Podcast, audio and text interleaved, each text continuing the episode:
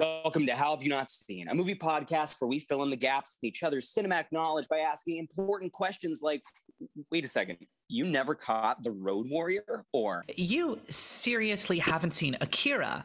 Or how have you not seen Before Sunrise?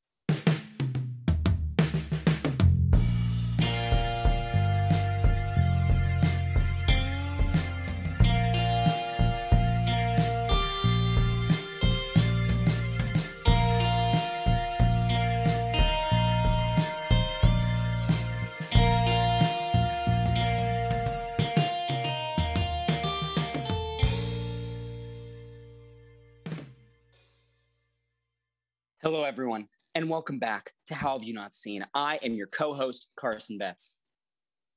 And I'm your other co host, Caroline Thompson. This is a movie podcast where every week one of us brings one of our favorite movies that the other one hasn't seen. We talk about it. And we go and watch the movie. And then we talk about it some more. It's going to be such a lovely little time. Such a nice, such a nice time this week. I'm so excited for the so. time we're going to have especially week. after the uh, last two weeks uh, of stressful vehicular uh yes. vroom vroom movies. I think this is going to be a nice uh, a nice break. I, I, will say we're we've been doing a pretty good job so far this season of, of really doing things in series. We we went to we went back to school. Well, I should say first we went back to London and then we went back to school. and then we went vroom vroom shoot shoot bang bang uh, and now we're starting a, a sort of a, a bit of an odder series, which is that we're not doing any movies in a row, but we are doing a trilogy of movies. And the plan, which let me tell you, I've pitched this like a year ago. This has been one of my greatest hopes to do on this podcast because these are three of my favorite movies of all time. We're going to be doing every movie in the Before trilogy but in keeping with the way that these movies were all shot nine years apart, we're going to be discussing them nine years apart now. We're going to be discussing one a season for the next. We're doing this podcast. I'm locking it in. We're doing it for at least 27 years. We're going to be doing one of these movies every season for the next, but this season and the next two after. So we're going to give Caroline a little bit of time between them to kind of let them sit, you know, let to the mature, characters go away will, and to age back. a yeah. bit. Yes, like a fine wine. And these, oh boy, these movies do really age like fine wine. So let's get right down to it. Caroline, how have you not seen Before Sunrise? Um, yeah. So Before Sunrise, um, so to be totally honest, I um I didn't really I was not really familiar with the trilogy that that it even existed until the most recent one, which is Before Midnight. Is that correct? Correct. Yeah. Okay, cool. So it's one of those things where, um, and what was that? Was that 2017? It's 2014, I believe. 2014. Really? Okay. Yeah, it was. Yeah, it's well, they're coming up on the, you know, every so often you hear word of like, oh, are they going to do another one? But probably not. What I don't even know what they would do. Midnight's the end of today. Anyway. Um, yeah. So it's one of those things where it was like it when when that one came out, I was like, oh, what's that? Like Ethan Hawke, Richard Linklater, like that sounds cool. Um, and then I was like, wait a second, like this is I was like, I was like, I thought that this was like a a slow, dreamy, like romantic dramedy. It's a trilogy? Like, how does that work? Like, and so it was one of those things where um, you know, it's it's it's like whenever you have to start a new series, you know, it's one of those things where it's like, well, I want to watch the second one, but in order to watch the second one, then I like I have to watch the first one. But then like if I watch the first and the second one, then I have to watch the third one. And that's a really big commitment. Yeah. So like I'll get around to them definitely. And I've just never I've just never pulled the trigger. Um, because I don't really think I'm sure they are on some streaming service, but it's never been one of the. It's never been like a Netflix banner title, you know. It's never been one where you boot up Netflix and it's got elevator music going and it's like number one today is before sunrise so the like these movies pop on and off of streaming services like nobody's business it is very annoying actually because uh, i'll tell you what i watched these movies for the first time in 2019 and then through you know through the hell year the the ongoing hell year i uh they really became they're big time comfort movies for me. Like any of them, like just rewatching them in order, and uh, you know, doing that, like rewatching them, is uh, ridiculous hard because sometimes they're on HBO and sometimes they're on Amazon, and sometimes certain ones are and other ones aren't. It's really annoying. Uh, but you already kind of started to talk about a little bit, Caroline. But what else do you know about Before Sunrise? Um, honestly, like that's pretty much it. I mean, I I I now know that they were all shot nine years apart, which mm-hmm. would lead me to believe that the that this one would have been shot okay, or at least would have been released. Oh, eh, I'm doing some math. Hold, please. So what, mm. like uh 97? Is that proper math? Correct, correct, correct. Okay, cool. Cool. Um hooray. um so yeah, I mean, I know that it's Ethan Hawke and I'm and like the like his co-lead I, am not sure who the actor is but like whoever plays the the lady co-lead she's also in all three of them right like it is about the two of them through yeah, all three yeah right okay yeah yeah um yeah is, i mean let me just real quick cut in here caroline and say this is really fun this is uh, we, we, talk about this a lot but like we record these episodes wildly out of order because the format of the show uh, i'm going to uh, I'm, we're going to talk about uh, Ethan Hawke's co-lead uh, at some not length, but we're going to talk about her in an episode that comes out before this one, which is hilarious. Oh, okay, cool. Yeah. Um, a mystery well, for you, but not for the audience. Yeah, it'll be one of those things where okay, interesting, interesting. Um, now, now I don't even want to look it up because I want to actually wait until I sit down and watch the movie to see who it is. Um, it's not Linda Cardellini, is it? It's not Linda Cardellini. No, okay. that'd be a, oh, that'd be okay. a weird. That'd be interesting. You know what? I'd probably watch a little it. too young it. for that. She's probably a little too young. Yeah. I think she she would have been. I mean, Ethan Hawke was young in '97, but she probably would have still been like a teenager in '97. I think. Yeah, she would have been right hot off of. Well, she would have been in her 20s. She would have been hot. Actually, no, I think she'd be the correct age. Okay. She actually might be exactly the correct age now that I think about it. Okay, well, damn. All right. Um, I was just thinking of who who have we talked about recently, and I'm like, uh, like it's got to be kind of weird, unless it's unless it's Holland Taylor, which like again also, nope. if uh, kind of the other end of the age spectrum. I might cut this out, but spoilers, we might be talking about her after this. Really? Oh, I was just saying, like literally later today. Oh, yeah. Yeah, okay, no, we are. Cool. It's not Reese Witherspoon, is it? Okay, we'll figure it out. I'll, I'll, I'll find we'll out. It I'll find out. Yeah. When we go. Um, but yeah, I'm trying to think. Um, does it take place? Maybe, and maybe I'm just getting this confused because the the uh the posters are always very dreamy. But does it take place in Europe? Yes. Yes. Is it in Italy? Spain? Uh, no. Where? You're close. Okay uh portugal i don't i don't know no austria you never would have guessed it i'm sorry oh no i never would have guessed austria no um yeah but yeah uh so i mean i think that's really it i mean i assume i assume richard linklater wrote it i i could be wrong about that because he doesn't always write his movies but i'm assuming he did. He... he's helming all three yeah, we'll we'll talk about this a lot more in the back half, I'm sure. But he uh, co-wrote it with uh, Kim Krizan, uh, who's uh, I mean, her contributions to this movie are uh, huge and must needs be recognized. Uh, uh, she teaches writing at UCLA right now. I'm actually just looking at her Wikipedia. Um, mm. But it is a movie, I'll just say, uh, this movie was based off an experience that Richard Linklater had. And then he wrote about it and then he specifically and i think it's part of the magic of the movie is that he sought out a very skilled uh, female screenwriter to come on and essentially help him rewrite we'll just say Ethan Hawke's co-lead uh, because it was the first draft of this movie was just like, oh yeah, this is very much from the perspective of Ethan Hawke and and you know, not the other way around. Well, yeah, we'll talk about that a ton in the back half, I'm sure. Cool. Um, in that case, I'm going to go ahead and say that I'm I'm pretty tapped out. I don't think I know anything else really. All right, fantastic, fantastic. All right, so in that case, we're going to move on without any further ado to our little game of the week, uh, and we're going to be doing uh, it's kind of an odd spin. And I we've been I think it's we've it's a great segue into this that we've been having, honestly.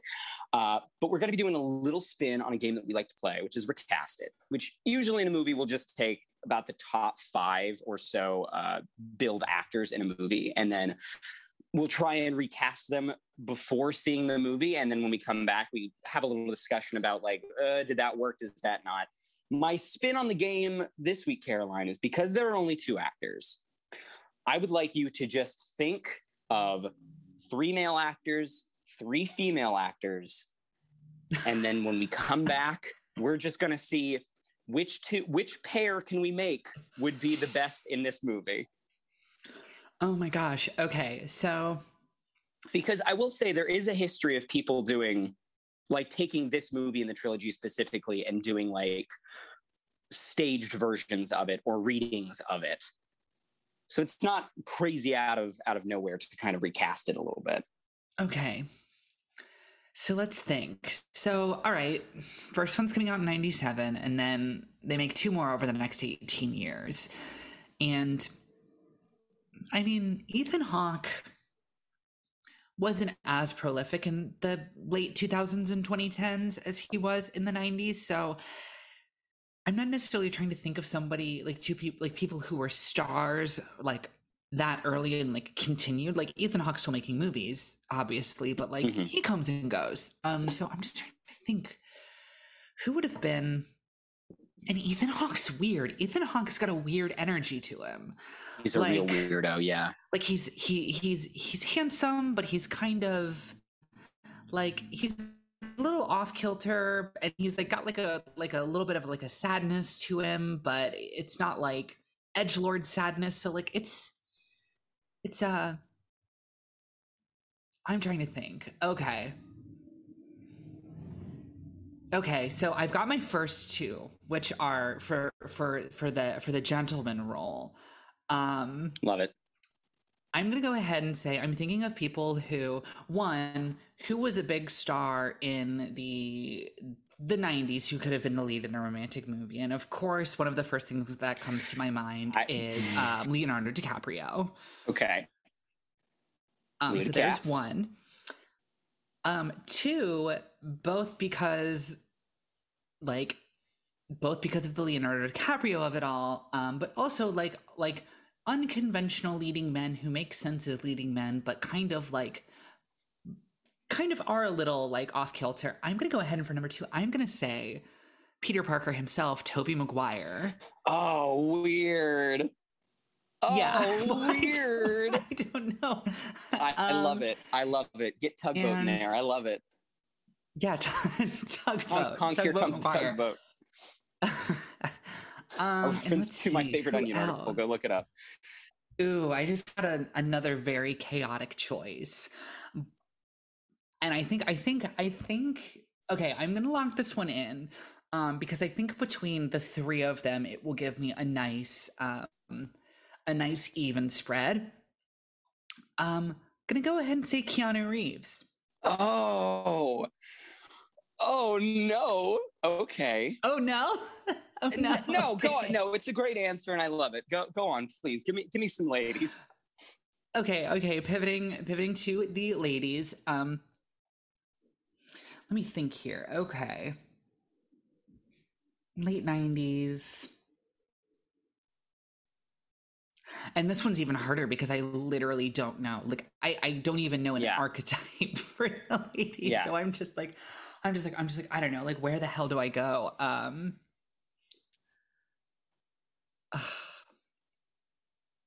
okay, I'm just gonna I'm just gonna riff here. Um Hell yeah. Late like 90s. Jazz, baby. Just give it. Oh god, this is this is I already know this is terrible. Um but like because like late 90s and I don't even think she's all that good, but I'm going to go ahead and say I'm going to go ahead and say uh because I watched um because I've been watching a lot of like 90s, early 2000s horror recently. Um, I'm going to go ahead and say Sarah Michelle Gellar. Oh. Just 1997, okay. baby. Um, yeah, yeah, that would be the time. Um, let me think. It's kind of beautiful how hard you're thinking about this. I know. It's yeah. just, I just, I, I, I, yeah. Um, it's a it's I didn't it's a thought provoking game. I'm a I'm a game master. I am the game master. Yeah. Um. Okay. That's late my 90s. title. Let's just go. Um. Somebody. Okay. Okay. Somebody who would have been maybe not starting out, starting out, but like is definitely in the early stages of her career. Who I think would probably be about about the right age. Uh. Let's throw out Julianne Moore. Yeah. And yeah. hmm And okay, lastly but not least, we're just going to go ahead and say thinking, thinking, thinking, thinking, and okay, um, I Jennifer Connelly. Okay. I'm just Sure, like, what yeah. are what are what are movies from the late '90s, early 2000s? Beautiful Mind popped into my head. Yeah. Do love Jennifer Connelly, and honestly, every time Jennifer Connelly is in any movie, um, she is she is one of the the number one people who, when she pops up in something, I go like, like I I I, I just give it an extra half star in my head because I'm excited she's here. So yeah, I'll say Jennifer Yeah. Connelly. I feel like she doesn't work that much anymore. It's kind of kind of sad.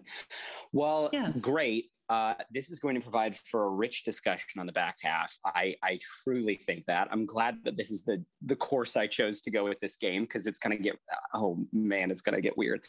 Um, but I think it's about time. Let's go watch this thing. We will see all of you after the break.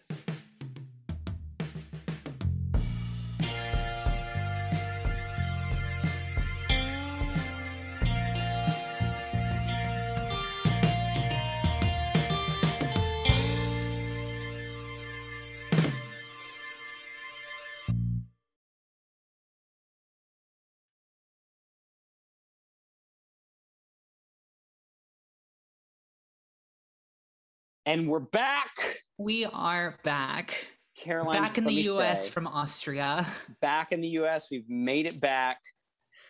We're pining That's- for for what once was, which was last night when I was sitting on my couch watching this film. Counting down the days.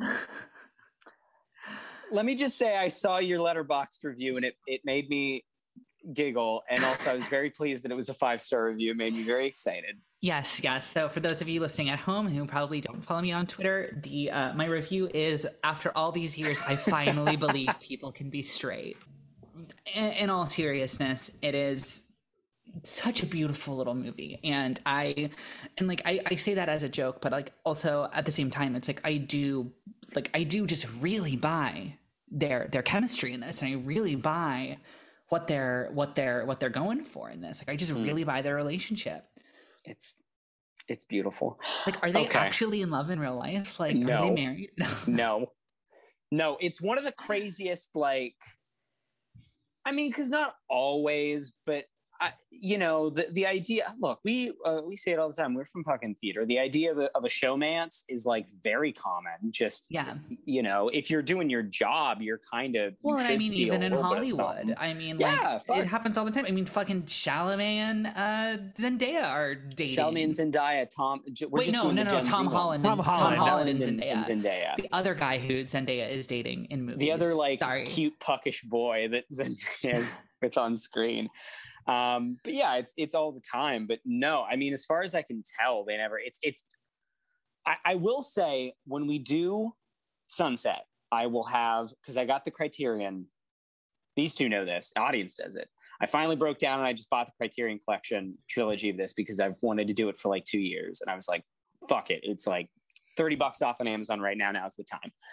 Um, so I- I'm going to. I have not yet gotten to all the like special features and shit on that. I'm going to do that. I'm gonna. Oh, I'm gonna luxuriate and all that shit before we get to sunset. So I don't know. Yeah. Maybe I'll discover there's like a whatever. But to the best of my knowledge, no, they never. They by the time they were shooting Sunset, I think they were both married. I think. Okay. Like- Speaking of which, um, we're gonna talk about this movie a lot, but um, Yeah. I do want to like. You don't have to hold me to this, but um, I think Sunset needs to be the first episode of next season. Because I Yeah. can't, I'm, I'm, I'm resenting that we agreed to this because I really want to watch it now.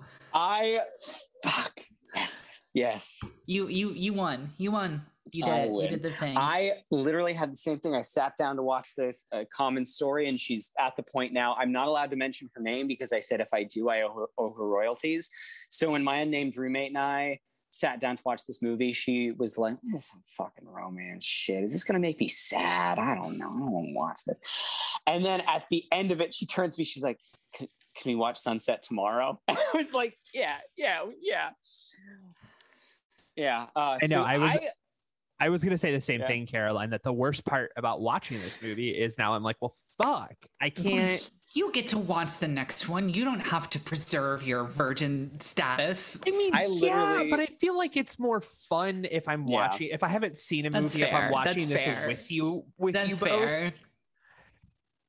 I, and just to say, just to like really drag it out a little bit more, the next one is my favorite of the trilogy. It's maybe my favorite movie it is one of those movies where I don't, I literally I cannot say anything about it because like the setup of the movie, the first like five minutes are filled with like three individual instances in which you just kind of go, oh shit, like, oh shit, oh shit and then that just keeps going for the rest of the thing so so enough about that movie. We're talking about this fucking movie. Before we go on let's return to our game real quick because Car- yeah caroline's freaking out because she knows that having now seen the movie fucking chaos choices all around y'all just heard this i'm not going to belabor it but we did recast it but we did it in a weird way where we're just like let's get three boys three gals and let's see if we can slot them in um None of oh, these. Also, yeah. you didn't tell me she was supposed to be French. No, that was purposeful.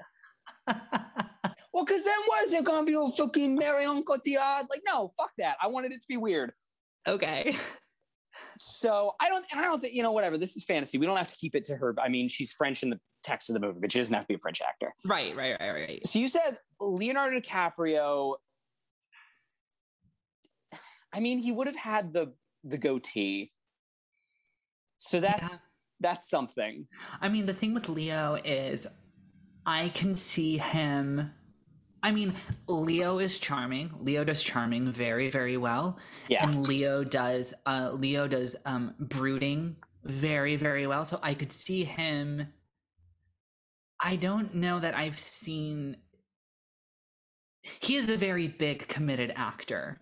And this yeah. is a very, very, very um precise small performance in a lot of ways that I I'm not saying Leo can't do it, but I don't think I've ever seen him do anything like this. I mean, he's he's done romance, but it's been much more traditional romance. I, he'd be right. he'd be especially at the time, especially this is the '90s when he's in his like peak, you know, like teen idol before phase. yeah and i mean okay it's before titanic. Yeah also that was the thing is in the first half you said this movie was 97 but it's 95 i fucked it. Yeah i fucked it that's fine. It's fine mistake. but it's just like so yeah so like he's even younger. I mean yeah. yes this is pre-titanic so like he's too young now but like let's let's imagine he was the proper yeah. age like with his career that he's had. I mean i feel like it's not a bad choice, but it's not a good choice. No, it, there's a version of this movie that works with Leo it's not this movie. It's, it's a just, different thing. All of Leo's romances, other than Titanic, that I can think of, they're all very troubled. Yeah, you know, it's all very like, and this really isn't that. This is a lot more pure. Yeah. Romeo plus Juliet, which comes out at a similar yeah. time, which he's not very good in.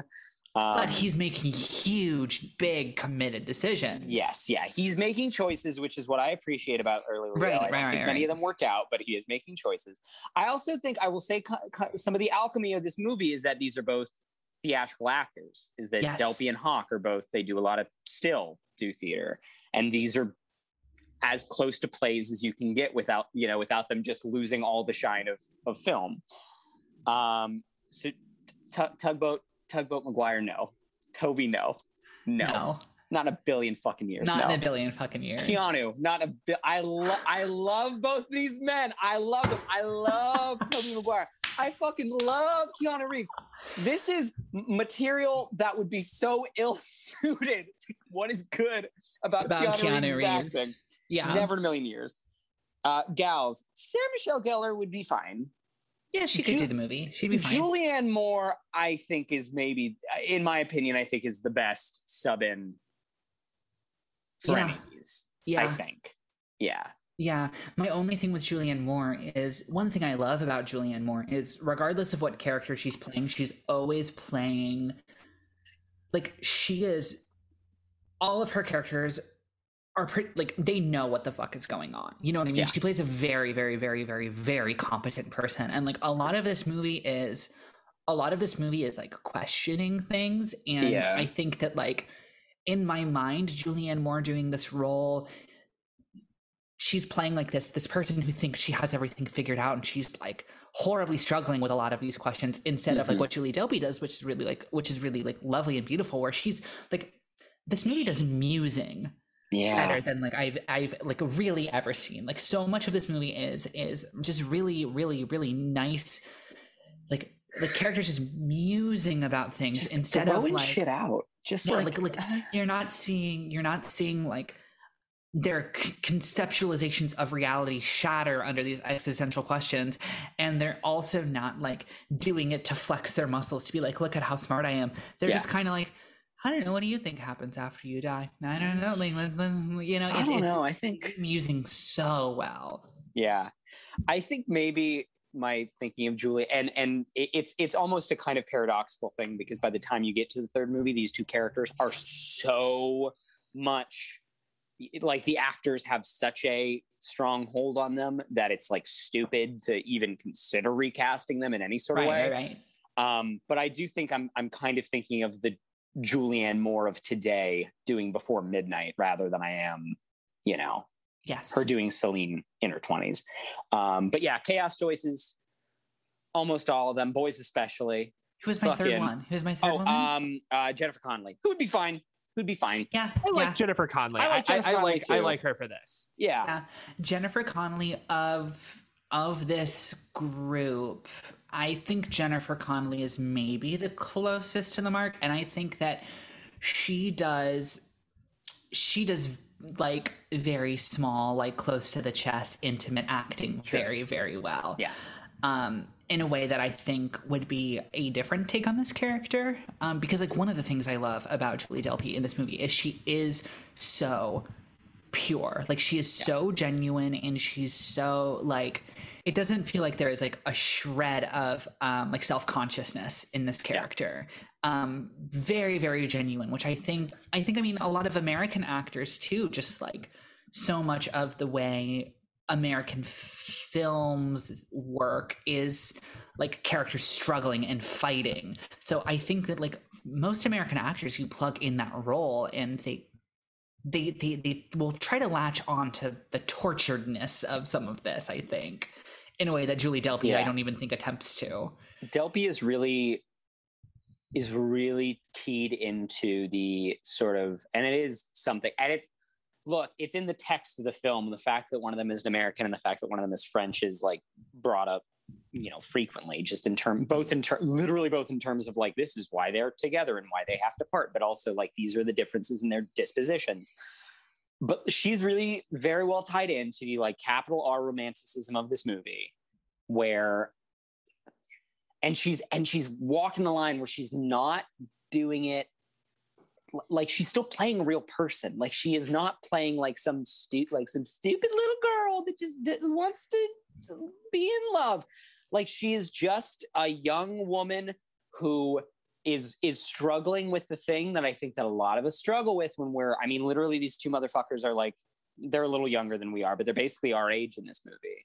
And it's a thing that I go through a lot. It's one of the reasons I love these movies especially right now is that like I'm at the age where she says it I the value of to love and to be loved. I think that that is, you know, that's the greatest thing that we can uh, you know, we can strive for, but also we're not really adolescents anymore. We understand what the fuck that actually means. We get that there's a, a really uh, a bevy of possible downsides that come with that. Right. And sh- she doesn't play the willingness, the want to be loved, like she doesn't understand that that there are that there are major downsides to that. I just repeated myself, but she, but she, yeah, yeah. she plays it with a she plays that romanticism with a depth that I think does it, it does have something to do with her like Europeanness and also has to do with her theater background.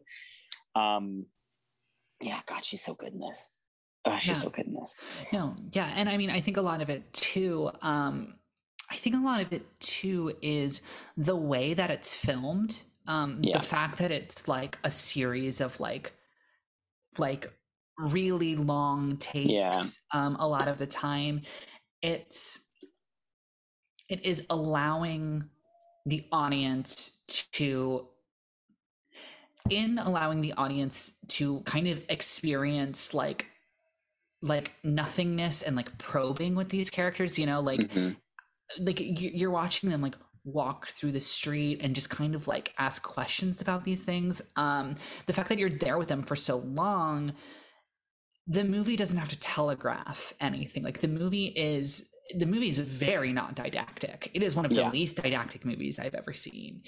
And I think a large part of how resonant this movie is is in showing that like in just showing two people like falling for each other in these very long drawn out sequences like it says everything without saying anything yeah. you know? Like one of the things i was thinking of is like oh in a in a in a worse version of this movie in a worse version of like you know we have 24 hours in paris and that's all mm-hmm. there's like a montage of them like holding up the map and like smiling and laughing and like hopping yeah. into a taxi cab and yeah. like running around a fountain you know what i mean and it's like and it's like there's there's in a worse version of this there's like there's a montage and there's like telegraphing and there's like taking stabs at what we think love is supposed to look like mm-hmm. Mm-hmm. like and how to telegraph that to the audience whereas like with this it's just like like fuck they are so charming and just, just charming letting them and just like letting them watch like it's seeing all of those very very like natural small yeah. mannerisms especially from ethan hawke he's he's um, got tiny little he's not he's a physical actor really yeah is. it's it's one of those things that like it's just incredible it's it's yeah. incredible to watch and i think and it's something that i've having now watched this movie a bevy of times it's something that i think about a lot and i think you we're starting to get into it because I, we we didn't. I don't think we talked about this in the first half, but and I don't know if you know this, but the the inception point. And stop me if we did talk about this first half, but the inception point of writing this movie was that Linklater had an experience like this. Yeah. In Montreal. And it's interesting to me. Like I have thought a lot about about like, okay, if you're doing this movie that's supposed to be this very honest retelling, I did mention this in the first half, yeah. But if you're doing this movie that is supposed to be this sort of honest retelling of your own experience and you're trying to capture it's it's this movie is n- almost natural it, like it's so realistic as to almost be naturalistic like capital and naturalistic. Yeah. Um why not put it in Mon- montreal? Is it not cheaper to shoot montreal than it would be in fucking austria? Like and part of my thought not that montreal is not a gorgeous city but part of the thinking there to me, and I think part of the very like conscious choice of it, and it's also a conscious choice in the next two movies, is that it is a externalization of what these two characters are kind of dealing with. This this sort of um, you know this sort of tension that they're having between what you know the expectation and the reality. Where you know and they're constant one of the things they're talking about is the thing that you're saying caroline is like the ah what is this some fantasy love nonsense? Like well i don't want to you know uh, you're gonna go home to your friends and talk to them about how you fucking met some french girl in the you know and it was all very romantic and very like sweet. And it, it it's they are being very realistic about their situation, but it's fucking undeniable that they're walking through this like beautiful old world European city that they are like literally, and they're literally in this liminal space to which neither of them belong. And it makes the reality like it takes the thing that is fantasy and externalizes it and puts it into the realities in a way that matches the performance, you know? Yeah and it's yeah. and there's a uh, and, and this is god it's going to be like a year but when we get to before midnight there's a thing in before midnight that is like i think justifies my take on that um but yeah god and the fucking city's so beautiful and the way it's, it's shot so beautifully and the fucking the the gondolas and the fucking okay let's just key in on a little thing because I think one of the brilliant things about this movie, and, and it is one of those like it was written by a man and a woman, and you can get there's and you can look at each scene and, and kind of pick it apart in fairly different ways. So it's a question for you. W- what do you think about the um the little disagreement they have about the guy who gives them the poem? Oh, the yeah, milkshake yeah, yeah. poem. Yeah. Um. First of all, I love the milkshake poem. It's a good poem. The milkshake poem is a very good little poem. Yeah. Um. I mean, I think. I mean, I.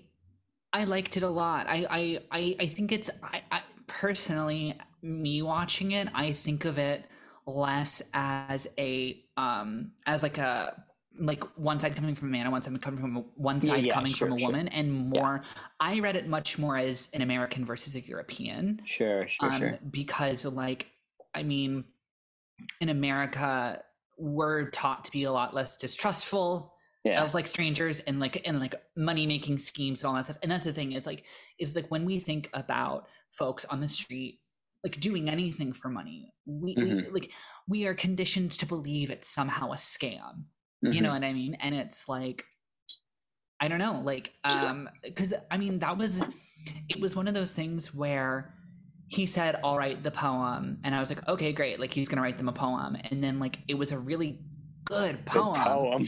and like and like the way he like the way he delivered it i was like i was like oh this is brand new. Like he just wrote it. Like this is this is like actually very meaningful to him. Like he's he's mm-hmm. really like doing it. And then like 20 seconds later when ethan hawke's just like well you know he probably like wrote that yeah, already. I was like that, i was like yeah like i i was did. kind of like i i had noticed that when he said that like in the back of my head i too had that thought. Like i was kind of taking the movie and the character at face value and like yeah. i was i was very much with julie delpy of kind of like yeah, whatever, of like this is great like it's so beautiful i can't believe he did this. But like as soon as ethan hawke said that my mind was kind of like uh, yeah he might have done that. Like you know what i mean? yeah. Um, that was in the back of my head. Yeah i do and i do think that one of the fun things about these especially when you get through the trilogy is you get to have the like, okay, am I a Jesse or am I a Celine? And I do think personally for me, it changes depending on which movie you're looking at. Right. Um, I will say in this movie, about 15 minutes in, my roommate looks over at me and goes, fucking why is Ethan Hawke playing you in this movie? And I was like, I was like, okay, excuse you. First off, excuse you but like that's the, the the multiple times I watch this, every time he go, goes to do the poem, I just kind of cross my arm and I go, okay, yeah, let's give give us your poem. Let's see. Uh huh. Totally, you just wrote us a poem right off the dome. Of course you did. Very sweet, very nice. Glad you did it. Don't mind paying for it, but he just fucking had that written down, didn't he? Like, like yeah. Um, but God, yeah, Hawke's good in this, and I do relate to him very much in this movie, in that he is he's just he's simultaneously very idealistic but he's just too fucking grounded for his own like he he is kind of poisoned by america a little bit too much. Yeah no i like, totally agree. It's all a fucking scam. Like let's just you know it's it goes to the the when they have the talk about and he's doing the thing that a lot of men do which is and it's one of the kind of i think gendered interactions they have a lot where she's kind of she is constantly trying to feel him out for his intentions. There is kind of a like, okay, you know, th- this boy is being a bit bit too nice to be true, you know. Um, and and also there's just the on top of like, well, I got to make sure this motherfucker doesn't literally kill me. Um, yeah, and so she's always feeling that out, and Ethan Hawke is, I think, my interpretation of it, despite the fact that he is literally falling in love with this woman, also doing the like, I mean, I don't know if we could fuck at the end of the night. That'd be pretty cool. Like that's always kind of in the back of his mind a little bit. Like, it, and it doesn't make his feelings like, you know, not legitimate or anything, but that is there, and, and it is those two conditioned responses that you kind of get. Um, but but yeah, and that's always a fun game to play because I think that it happens a few times throughout the movie. You get the like her being like, "Okay, Mister, what what the fuck's going on here?" And he and he's like, "No, no, it's fine. Oh, no, no." What's that? The oh yeah, Mister Romantic fucking kissing me on the Ferris wheel. Mm, uh huh. Yeah. No. Yeah. Yeah. No. And I mean, I think too, like it's it is a really good it's a really good balance between the two characters because it's it's hard to really say at least for me like oh like yeah. I really identify with one of them more than the other because it's just yeah. like there is this thing with like like I mean Ethan Hawke so much of what he's doing is so American and it's like yeah. when he's talking about like his parents and it's like when he's talking about like like he has this edge of like he always has this edge of kind of like ironic cynicism to everything. It's like, well, you know, mm-hmm. I love is I know that love is real, but like also like most of the time love is fake. Haha. Anyway, like I think I really like you. You know what I mean? Yeah. It's kind of like that, that very American thing. Yeah. Um, and I think one of the things that is that really sells this movie um, to me specifically but also i think probably to everybody is there is really no there is no great conflict in the movie. You know what i mean? It's not like a, it's not like a, your traditional like film where it's like it's like character a wants x and character b wants y and where their where their intentions cross is where our movie is. It's very much like it is very like these two people are on the same team and the conflict of the movie is that like everybody knows that like this is gonna end. Yeah. You know and it is that thing too it's like a very like nice microcosm of like human relationships is like even though you know even though most of us when we get into a relationship we hope that like it's gonna be the one that lasts like it is mm. that thing of but like in the back of your head you kind of always know that like mm-hmm. you know what i mean like you you always know in the back of your head like this might not like this probably statistically speaking will not work out um yeah. and it is that thing where they are so much on each other's team that it's so fun and nice to see them play off of each other. And like I had that experience several times where several times in this movie, I'd be like, oh my God, that was so lovely. This is so great. Oh no, it's gonna end tomorrow morning. Yeah. No, no, no. Yep. Don't think about that. Don't think about Don't that. Think like, about like there's 45 it. minutes left in this movie. Like we got 45 more minutes. And I think that like a a big reason why that works so well is as I mentioned before, like this movie does musing very, very well. And I feel like I, I really truly feel like at no point are these characters a mouthpiece for the writers. You know, yeah. they never come up with like stunning conclusions about love. There's mm-hmm. no like there's no big lesson to be learned at the end about how like no, you must seize life when you have it. You know, like no, like you mm-hmm. like like it's the movie is never like oh it's so it, like it's folly to not exchange numbers like it's folly to not want to see each other again or like you know the movie doesn't make I don't feel like the movie's making an argument for like actually it's more poetic and special if you don't see each other again. You know, it really yeah. is that thing of like the characters are trying to figure out in this moment like I don't know, is it going to be better for us to is it going to be better for us to like just have this awesome night but also if we don't have the chance like if we don't get to make the decision of what goes next like we're always going to wonder and i yeah. think that's like what's so important about so much of this movie is it's not a mouthpiece movie you know it's not it's never trying to I, I don't know. I don't feel like it has one larger point on its mind where these characters have to argue over it and come to a conclusion together, and either one of them's right and one of them's wrong or whatever. Mm-hmm. It's just it's just so lovely. It's just so yeah. lovely. Yeah. And it yeah, it's it's a classic um oh, I don't even know what the fucking the old school textbook thing. It's like what man versus fate, like man versus the universe right. is the conflict. It's it's it's it's these two characters versus time. Yeah. And yeah, I mean it's the and I you, you're utterly correct about that. And I think that part of the juice of it is that because that like because they're literally because they're in a liminal space and you can do things the definition of a liminal space part of it is that you can do things there that you would not normally do in the in the standard you know world is that they, they can kind of say things and do things that like under no you get the sense that under no other circumstances they would be saying or doing these things. It is it is like because we know that this is going to end it gives us the freedom to you know, kiss on the Ferris wheel and and you know, uh, take the wine from the guy at the bar and all that stuff. Like definitely, it, it is this it, it, because it's and it's it's it is like you said, it's a microcosm of love. Generally, it's like the okay, because I'm in love, I'm in this almost the the space of love, the uh, you know the uh, the Austria of the mind, if you will. oh my God. It, it, it gives you permission to kind of act in a way that you really fucking usually wouldn't like to, and, and, and people understand that. Like it is the, the G, like I love, and it, and it was one of the things that we're watching this movie the other night. And my roommate's kind of looking very skeptically at Ethan Hawke goes to the bar and he's like trying to get the wine. And she's like, he's not going to get that wine. And I'm like, no, it, it's a much better decision that the guy lets them have the wine than if it's like a conflict and it's a plot point and they have to, it's something they have to fix. Like, no, it right, is right. a reaffirmation of like this guy sees in Ethan Hawke's eyes that he is being a hundred percent honest. And on top of that, the man is dumb sick in love and and is willing to do anything to like to please this woman that he's with. And so he's like, yeah, fucking. And that I think that that guy is, I you know, is very much me speaking, but I think that it's to me, it's a bit more thematically relevant if the guy's like, I'm never getting that money back. That's fine. Yeah. No big deal. I helped out yeah. a couple of kids like that. They're in love. They're in love. That's and that's what love is. Is you get special treatment sometimes. Like, yeah.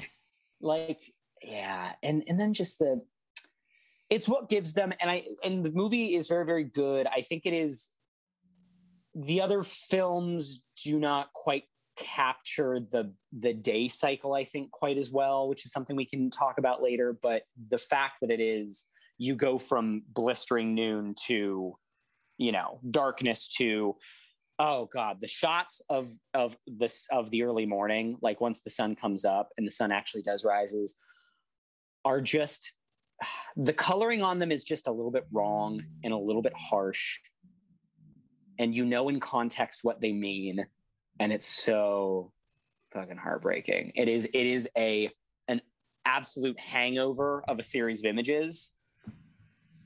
Uh, but but you know, as I'm saying, it's the, the the bright bright morning and these big expansive vistas then turn into you know twilight and then darkness and then small clubs and then you know the camera pans in further and further and you get much smaller and smaller images. Mm-hmm. and it, it just it really gives you the sense of oh shit things are running out. It's getting it's things are it's a pressure cooker. Things are getting more intense between them emotionally but it's also there's less space for it. And and it's fucking and then when it expands at the end again and they have to leave each other it's fucking heartbreaking. It is the mm, it's juicy. It's juicy yeah, no, I mean you're right. I mean, it so just like perfectly captures that like we're gonna stay up until 4 a.m. talking. Mm-hmm. You yeah. know, that we've we've all had in a relationship in a way that like I don't know, like I see I feel like and you know, most movies about love are not about like what happens in the first 24 hours of meeting somebody. So like it's mm-hmm. fine, but like it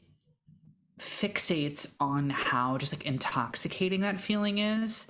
Mm-hmm in a way that like most movies that would be minute seven you know yeah. what i mean or like or like yeah. the, the, two characters meet at minute 15 and then minutes 15 through 30 is like a very quick series of events of like of like little little cute little cute uh, anecdotes that happen here and there and um i don't know this movie like in such a wonderful way fixates on but isn't really the best feeling in the world like those first couple weeks where you're staying up until 4 a.m. Yeah. like every single mm-hmm. night when you have to wake up at when you have to wake up at 6:30 to get to work and it's just like you're kind of like yes yes it is. And aren't those feelings mediated? And maybe made even a little bit better. It's a little bit of that salty with the sweet of like oh fuck this is going to end. This is going to end. One day it's all going to go away. And i know it's going to and there's nothing we can do to stop it. Yeah it's the same. I love this movie for the same reason that like I mean, maybe my other favorite romance is Eternal Sunshine, and it it it works in the exact same juice of like this is going to really? go wrong eventually, right? I th- I think so. Well, the thing, I mean, there's a lot of stuff that I like about Eternal Sunshine that has has nothing to do with this movie. That's a much more you okay. know uh, absurdist and postmodern movie than this one is. But I mean, fundamentally, to me, the la- it's it's this movie taps into the same thing that the last scene of Eternal Sunshine does, where it's like you're doing this because it's it is the best thing to do despite the fact that you fucking know it's all going to go wrong. You know yeah. that eventually it's going to end and something's going to happen and it's going to be but like the feeling right now is so powerful and so intoxicating and so true. I'm not you know i'm not trying to say that love is some dumb whatever bullshit. Like it, it is the truest thing you can feel i think. And because of that you are willing to do a thing despite the fact that you know it's going to end Right. And that's, yeah, it's that last scene of Eternal Sunshine where they're literally hearing themselves talking about why they want to break up. And they're still like, oh, we should get a coffee. Like, yeah.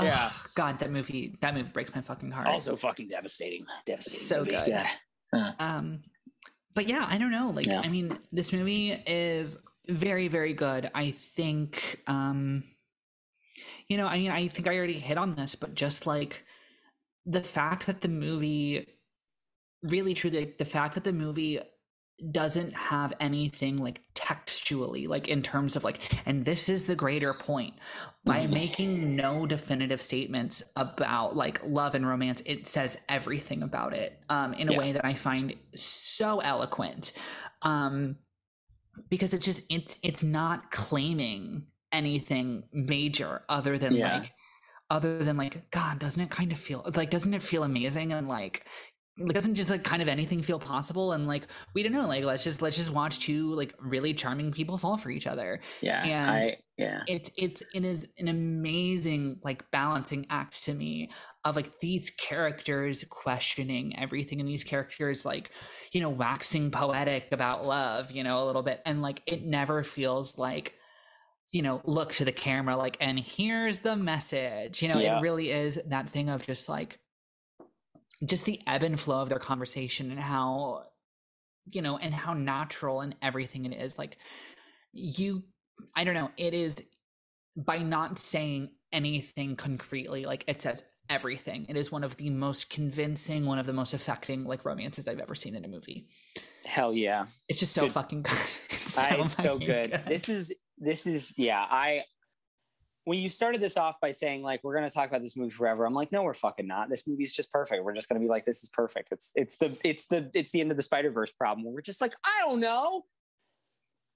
It's good. It's, right it's, right. it's perfect. What do you want? It's it's great. Like yeah, I, I will say, and this is my one last, before we kind of wrap up, this is my one last tease for the rest of this very weird and conventional series of these movies we're doing, which is that, in my opinion, I have a very definite, like, this is what I think these movies in aggregate say.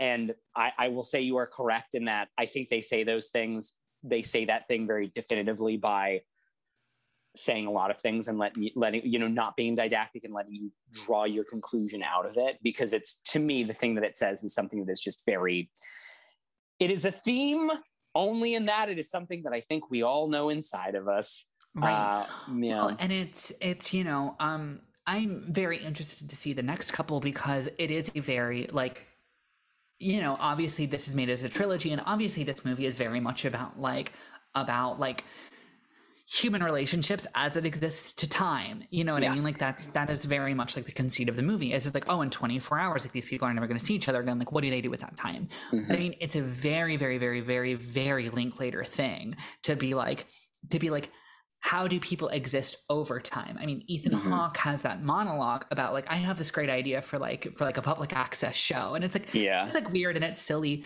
but like it's like we just film somebody for 24 hours and just broadcast the whole thing and like we do that 365 times every day of the year and you see yeah. like 365 people's different lives and like that is such a linklater thing like mm-hmm. it, it is that's what if you've ever seen slacker like i think yeah. that's his first yeah. feature like yeah that is the whole thing is it's just like is it's just like for five minutes we're gonna like we're gonna like be with these people and then the person's gonna leave and go to like their next like you know engagement. Like they're gonna go to a coffee shop and meet up with somebody and then like that person's gonna go and it's just it's just there's no central through line. It's just like the portrait of a community through yeah. like how people talk to and engage with each other. And i mean that's boyhood is it's like how does how how do we grow up over time? Like well let's spend 15 years making it.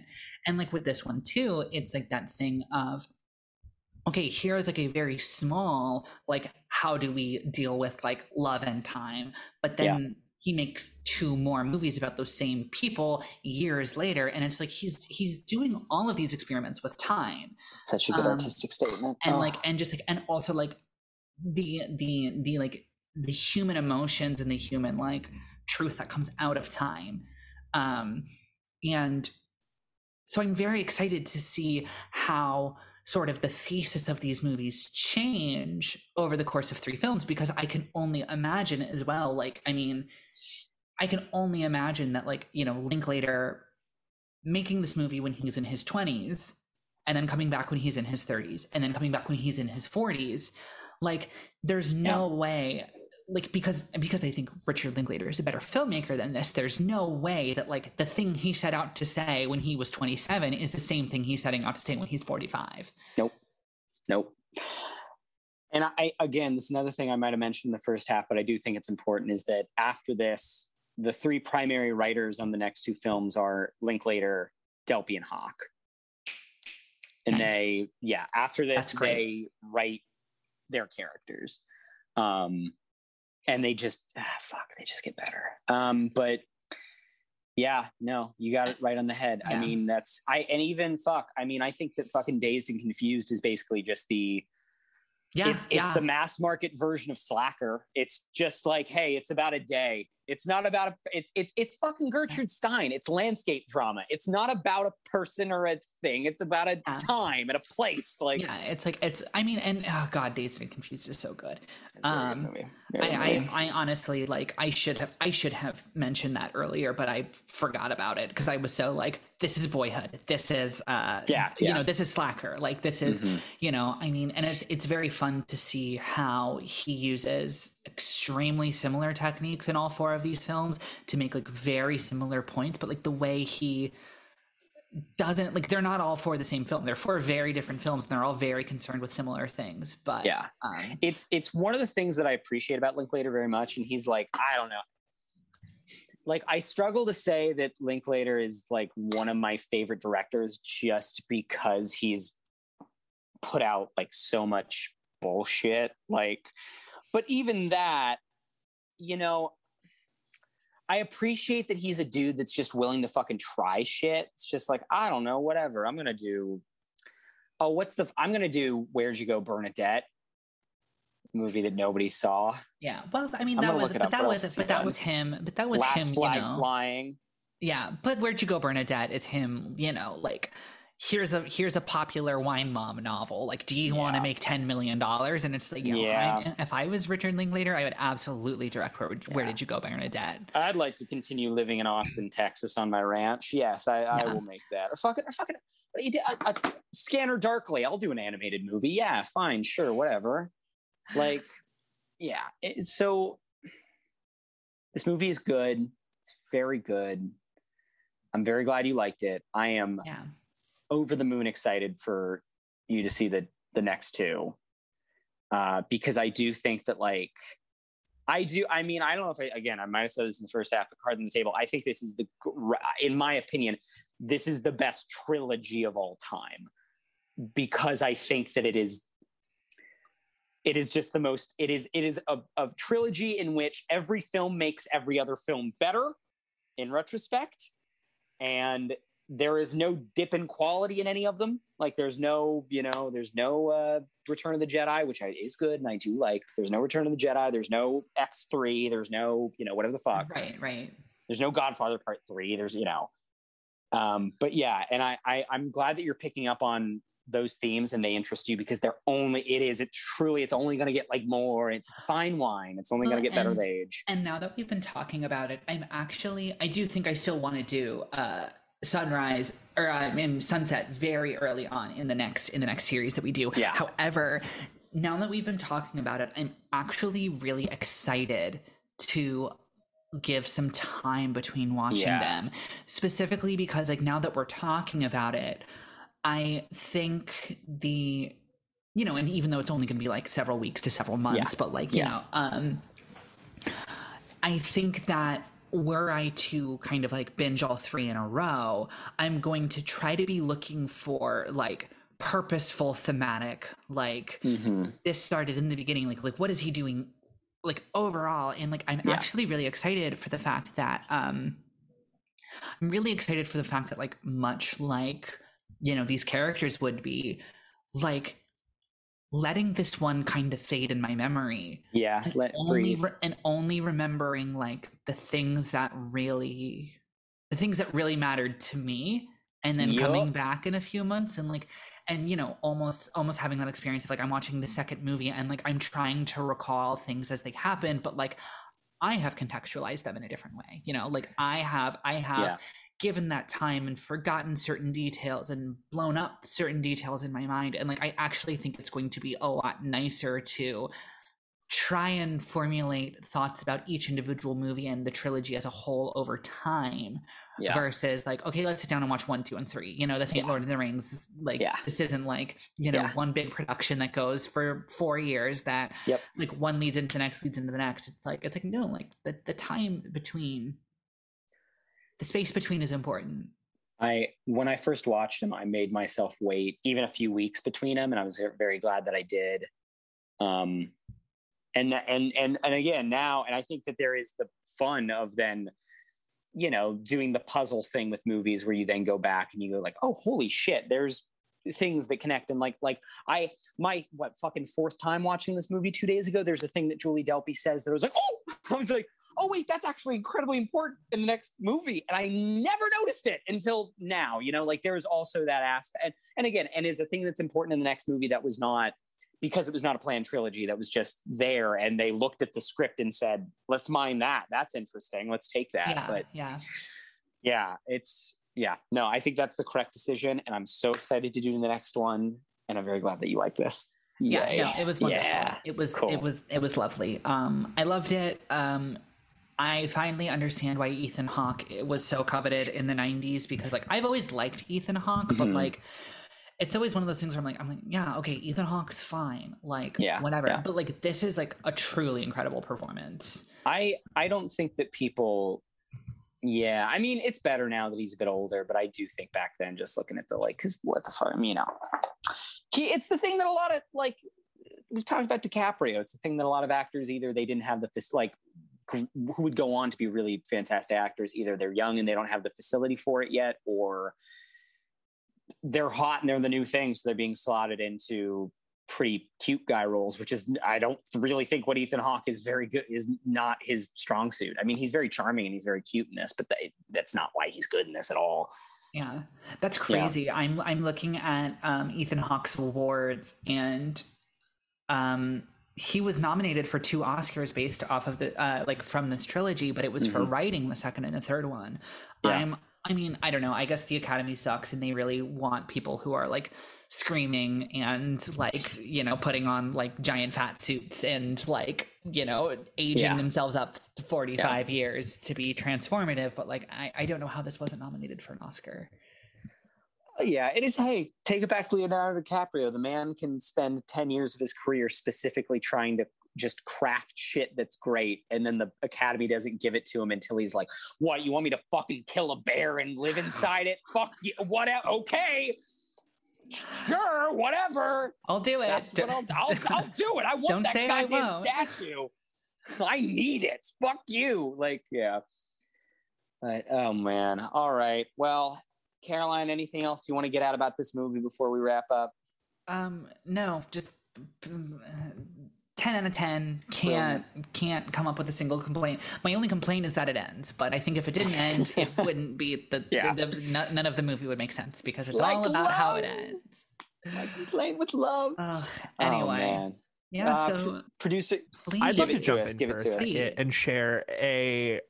I, I, I can't say anything better or smarter than what you guys have said oh, about this movie. No. Oh, stop that! You. Oh, it's, shucks! You stop that. Yeah. It's perfect and it's beautiful. And I, um, for those of you who do not know, I have I love movies, but I am a very, I for a very long time, I've been a very like pop culture, like what's popular movie. I have not watched. Like I, I'm catching up on a lot of the classics, so I did not realize who Richard Linklater was. Uh, but I'm going to share an anecdote that uh, will speak to our musical theater nerds. Have do you guys know about his "Merrily We Roll Along" project? Yeah, it's bizarre. No, I don't. I so Merrily is this the one that he's been shooting for like eight years or something?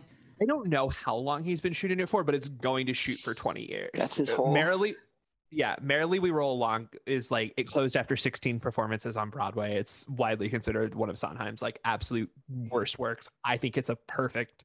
I shouldn't say I think it's perfect. I think it's a lovely musical. But Ben Platt and Beanie Feldstein are going to be filming it for the next 20 years with Richard Linklater. Uh, and that got announced, I think, this article is from 2019, so it will be out in 2039, 2038, 2039. Uh, what a cool dude. What a cool dude. I, I'd known about that and I forgot about it until you mentioned it. Can I just say, my, my reading that, reading that, uh, you know, when the articles about that came out, my reactions were Richard Linklater, uh, is going to do Merrily We Roll Along. Okay, yeah for 20 years. Oh, okay. With Beanie Feldstein. Oh, fuck yeah, yeah. And Ben Platt. Uh, okay, okay, yeah, yeah. We'll see where Ben Platt's at in 20 in years. 20 years. Yeah, okay, yeah. sure. Um, my mom texted me the other day and she's just like, I can't wait to go see um, Oh, Dear no. Evan Hansen. Oh. with. Looks and I was so like- weird. Uh, I love my mother so much, and I've told her I because I have that AMC Stubs A list, which like they need to sponsor us because I shill that I- thing so I haven't much. bought it yet, but I'm literally about to. It's it's Oh, it's the AMC, best. Sponsor our Yeah, I need to. Um, but like I I've had that for a month, and I always tell her I'm like I'm like any movie you want to see. I'm Yeah. like I don't care. I don't care Yeah. how little I want to see it. Like I love you, mom. It's not costing me anything. yeah, like you you don't um you know like she doesn't want to go to the movies often. She's not a huge movie person, but sh- I'm just like I'm just like anything you want to see, just text me and we'll go. And she texted me yesterday and was just like I was like I can't wait to go see Dear Evan Hansen with you, but it doesn't come out for over a month. And I'm just like I'm like just let me know when it's out, like we'll go. So See- I will be going to see Dear Evan Hansen very soon. Meanwhile, that my comes out in like two weeks. very soon. Oh really? Yeah. Okay. Yeah. okay. Meanwhile, And when this episode drops, it'll be like already out, I guess. Meanwhile, my mom texted me the trailer to that when it first came out with the caption, Why does his face look like that? It's a very good question. It's a very good question. I don't know how they made him look older than he does. He looks older than he does in real yeah. life. Why? I yeah, whatever. There when when we'll talk about this in a Patreon episode when it comes out, I'm sure, because I'm gonna I'm gonna go see that fucking thing. I have no I don't think I'm gonna like it one little bit, but I'm I'm gonna go see it. It looks bizarre. I, I could talk. Yeah, I could talk about this for hours. This will be a Patreon. Oh, yeah, for sure. I think that's all we have about Before Sunrise. Mhm. absolutely, absolutely. Much like the film itself, and much Yes. like love and new love and everything, all good things must come to an end. Yes. And thus does our This discussion on this film. Podcast, yes. If you like what you hear, please be sure to like us and subscribe wherever you stream your podcasts. Leaving a review also really helps out the visibility of the show. Follow us on Facebook at facebook.com slash HHYNS podcast. Follow us on Twitter, Instagram, and Letterboxd at HHYNS pod. And a very special thank you to our patrons, Caitlin Matthews and Nihar Fadke. If you'd like a shout out on the show and bonus content, head over to our Patreon at patreon.com slash HHYNS pod. We have multiple levels, all with their own perks ranging from $1 to $25 a month. Like I said, if you're interested in hearing more, please visit patreon.com slash HHYNS pod. Yeah, if you give us enough money, you get to pick a movie for the main series. So The- If that it's, interests you it's, at it's a good chunk of change, but you know, it'd be a lot of fun. yeah, you get to tell us what to do. Yeah, which I mean, yeah. Yeah. I think that works out for everyone. Um, so next week, because we are launching our Patreon, um, we just launched it, but in October is really when we're going to start producing content and making sure that it's up. It's up now so that you guys can can get there. There's a, a little bonus episode on there that we did, um, but because we like are going to start rolling out like regular content starting next month in October. Next week on the main series, we will be taking off, but when we return, we will be doing three horror movies in a row for Halloween, chosen by yours truly, because Carson does not know horror I'm a little crybaby. I don't know. I don't know scaries. Yeah. And so the first film that will be on deck is going to be 2001's film, The Others. Ooh, I don't know. I literally know shit about. I don't know anything about that movie. Yeah, well, I'm excited, excited, because it is it is one of my favorite movies. Hell yeah. Um, yeah, great, great little horror film. So, um, with that said, I think that's everything we got on this episode. So we will see you guys in two weeks, and hopefully, we'll see you next week on Patreon. Bye.